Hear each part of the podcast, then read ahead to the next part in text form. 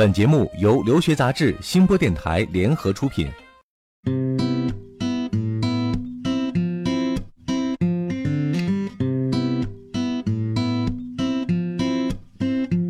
嗨，各位好，欢迎在每周二和周五准时收听互联网第一留学节目《留学爆米花》，我是长天。大家好，我是文老师，嗯又和大家见面了。文老师，我们的节目啊一直致力于教大家怎么去留学哈，告诉你应该怎么做啊，但是我们很少说你不能怎么做。今天呢，我们要讲一讲禁止性条款哈。出国留学有些东西你是不能碰也不能做的，一旦你做了，就会惹上大麻烦。所以今天呢，我们要讲的是留学生活中哪些禁区你不能碰。对，到了国外以后啊，好多学生说不适应。嗯其实很多不适应呢，就是你在中国觉得是小事儿的，对，根本看不上眼儿的、不值得一提的小事儿，在国外成大麻烦了。就是生活习惯呀、嗯文化差异啊，嗯，另外呢，法律方面的一些规定的不同，都会造成你的这种不适应和不习惯、嗯啊。我们今天呢，要给大家提提醒儿，打打预防针啊，嗯在这一些情形下一定要注意，不要给自己惹上麻烦。对，留学爆米花粉丝福利来了！文老师工作室二零一六年入学申请开始招生，留学咨询从业十四年，帮助数百位申请者成功留学。详情见微信订阅号“留学爆米花”。准备留学就听留学爆米花，伴你轻松留学每一天。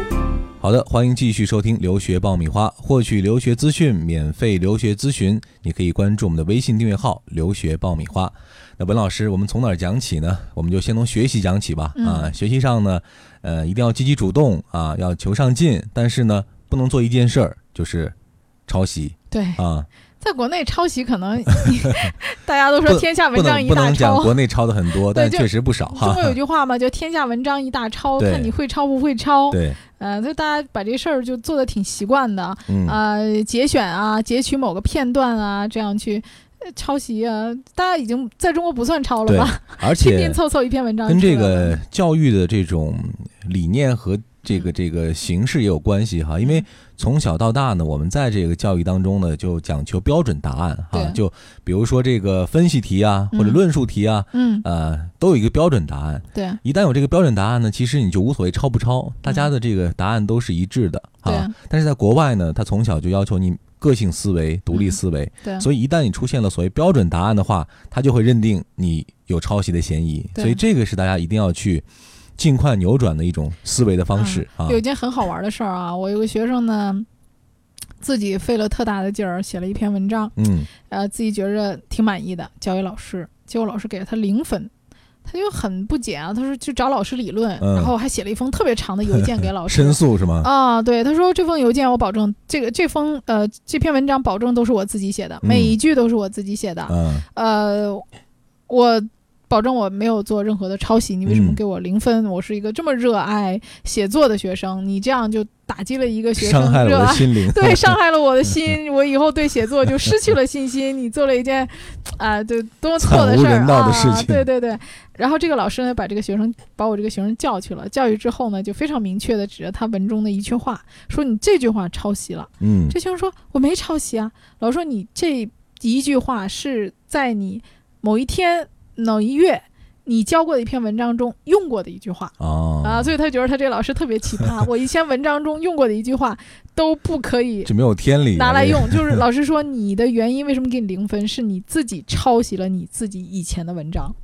啊。所以这个老师也是我们遇我学生遇到的比较奇葩的。对这个有点太严格了，但是说明一个问题哈，就是国外的老师对于抄袭这个问题还是很严肃的，处理起来也是非常的严格的。对，好多人都觉得挺奇怪，说，哎，他怎么知道啊？其实国外的这个大学里面，他那个作业都是电子版的，他们嗯有专门的这种程序。很多软件，哎，啊很多软件它就可以检测出来，比如你这篇文章里有多少个字、多少个词，它是有严格规定的。所以你入学的时候，你一定要看清楚它这个抄袭的定义。嗯比如说，你一句话里面有几个词不能超过几个词，跟网上的是一样的，你要稍微变动一下，比如顺序啊，或者某一个词啊，你一模一样的把这句话抄下来，那你就是抄袭。嗯，或者说有一些地方你必须要注明你引用的出处啊。嗯，如果你不标注的话，那就会被认定为你是故意的这种抄袭对。啊。还还有一件事很好玩，就是我一个学生和另外一个学生，他俩被定义为抄袭。嗯但是实际上他们两个讨论的时候，既不是一个小组的，又不是一个国家的人，甚至平时都不怎么认识。嗯但是他们在一个班级里面学习。啊，他们他们两个人就很奇怪，为什么他们两个会被定义为抄袭？后来他们两个就同时去找老师，老师就把他们俩文章拿出来，画出了其中一段话。嗯这句话既然他俩真的是写的一模一样的一句话，两个人就想，为什么我会写出一模一样的一句话呢？嗯啊，原来他们追溯呢是他们在上语言学校的时候呢，上的是同一个语言学校，曾经被同一个老师教过，而这句话呢是他们老师曾经讲课的时候说过的一句话所。以这个风险很大啊，哈两个人不约而同的就引用了当时他老师讲的那一句话，嗯呃，所以这么不小心又被定义为抄袭，呃，所以在美国上学啊，学习一定要特别小心，即使你们是同一个小组的讨论的人员。在写文章的时候，也一定要相互注意，不要嗯用相同的句子、相同的话，或者查阅一些比较类类似的资料哈，啊对都有可能出现这种抄用可以。但是同学之间千千万不能相互抄袭，嗯因为你也不要排除这个想要用侥幸的心理，因为对它有这种软件是把所有的学生都会文件都会录进去的，只要你有抄袭，这个软件马上就能查出来的，嗯，绝不能马虎对，啊！而且有些学生在嗯写文章的时候啊，扣分很多的就是你的拼写错误、标点符号、语法错误。呃，这些也确实是不应该扣分的地方。对，而且呢，讲到抄袭，还有一个最极端的状况就是作弊嗯啊。这个作弊呢，在国内有一些学校是按照这个开除或者说是这个记过处分这样的，那国在国外，在国外对于这个作弊处罚其实也是蛮严的。对嗯，啊、取消成绩算是最轻的最，轻的。甚至有的会开除或者严重警告。嗯，你以前有学生因为作弊被开除过吗？呃，有过，有过，确实有过因为作弊的事情啊、那后来是真的就开转转学了。转学了。对，转到别的学校去了。啊对，但是学校通常在这种情况下呢，也都会给学生留一些情面，不至于让他呃没有办法转学去别的学校。通常还是会呃稍微，因为毕竟这个会影响到学生将来的学业，嗯，所以学校呢只是说建议他转学，通常也不会给他做一个呃，就像我们说档案做一个不良的记录一样的，很少。对对。所以我们今天讲在国外生国外留学生活第一大禁区就是千万不要作弊和抄袭哈。对，那我们再来讲一讲还有哪些禁区是我们不能触碰的。嗯嗯，这里是互联网第一留学咨询分享节目《留学爆米花》，欢迎继续收听哦。好，我们接着说哈，还有一些是大家平时不太注意的一些细节，比如说，呃，有一个中国留学生去美国就读，嗯。有一天呢，他觉得很好玩，就抓拍下了自己同学的一张照片啊，算是一个小恶作剧，嗯。嗯，然后呢就发到了网上，嗯。结果呢，没想到被这个同学的父母，呃，告到了学校啊，要求对他进行处罚嗯，啊，原因呢就是侵犯了他孩子的隐私权，对。嗯，这个美国这点啊，就是非常的严格。比如说我们在中国拍电影的时候哈，就是呃，可能路边的群众演员抓什么都拍进去啊啊，抓拍路人。但实际上在美国呢，就是只要在我电影上出现的每一个人的脸啊，背影就算了，只要出现脸，他都要签这个协议，人家同意的。嗯所以他对这个个人隐私非常注意。呃，你比如说我们经常在国外看到小孩特可爱啊，嗯然后你就拍人家，实际上这个都是非常不礼貌的，你应该得到人家的允许，对。人家同意你去跟这个孩子合影或者拍人家照片特别是把人照片发到网上啊，或者是发到一些这社交媒体上啊，对，啊，这种一定要注意啊，呃，而且你会发现啊，国外人特别喜欢投诉的，嗯，任何事儿他都可以投诉，哎，各种各种奇葩的，什么你在家打孩子了，夫妻两个太吵了，你们家开 party 声音太大了，呃，各种各样的问题，他甚至你们家的养的鸡叫的声音太大，他都会去呃给你去投诉，所以他们对，真的，因为他们是很注重自己的这种私人权益的，哎，对啊他要有权限的，所以在国外生活的时候呢，还是一定要注意照顾他人的这个嗯生活的习惯哈，尊重他人生活的这种。其实这是尊重别人，我觉得嗯，嗯还有一些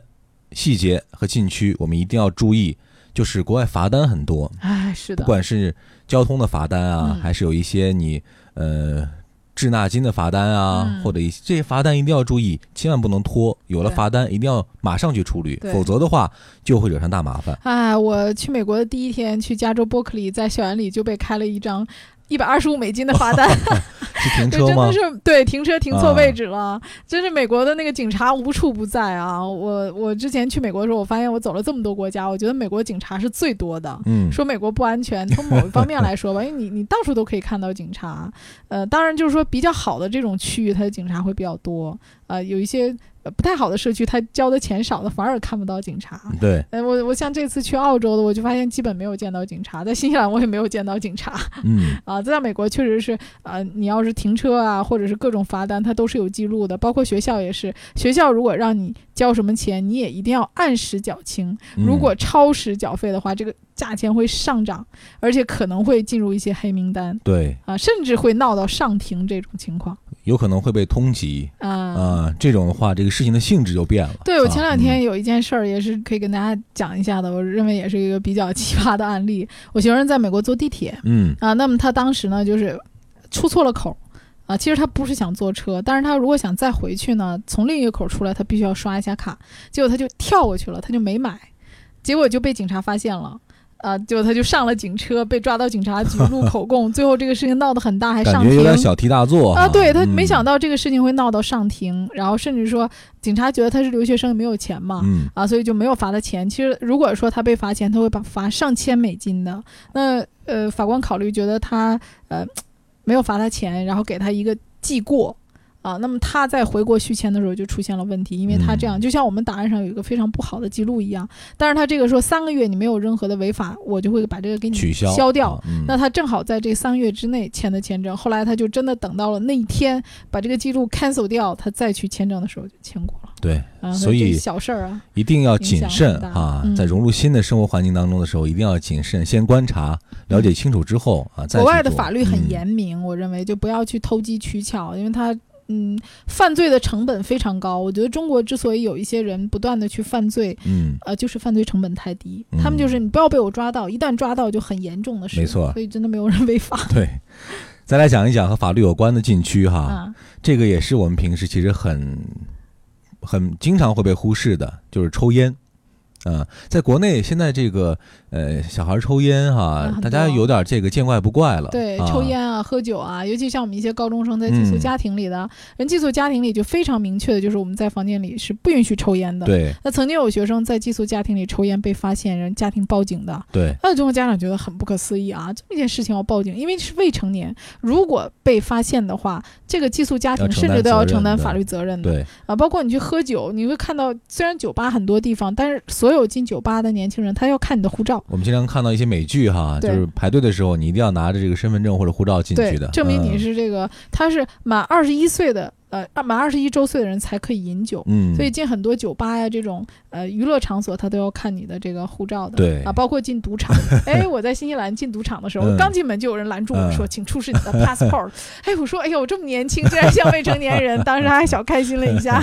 所以跟大家明确一下哈，特别是在美国，年满十八岁之后才可以抽烟，嗯那喝酒呢是要年满二十一岁之后对才可以喝酒。如果啊你找人帮你买酒，成年人帮你买酒，嗯最后如果被发现的话，这个帮你买酒的人也会受连累。算是连带责任，对啊对，所以现在呢，因为留学低龄化越来越明显了，很多这个小孩儿呢就，呃，早早的踏上留学之路了啊。嗯这些细节呢，大家一定要注意嗯啊。其实呢，有关于留学方面的禁区还有很多，比如说你在这个很多人在国外，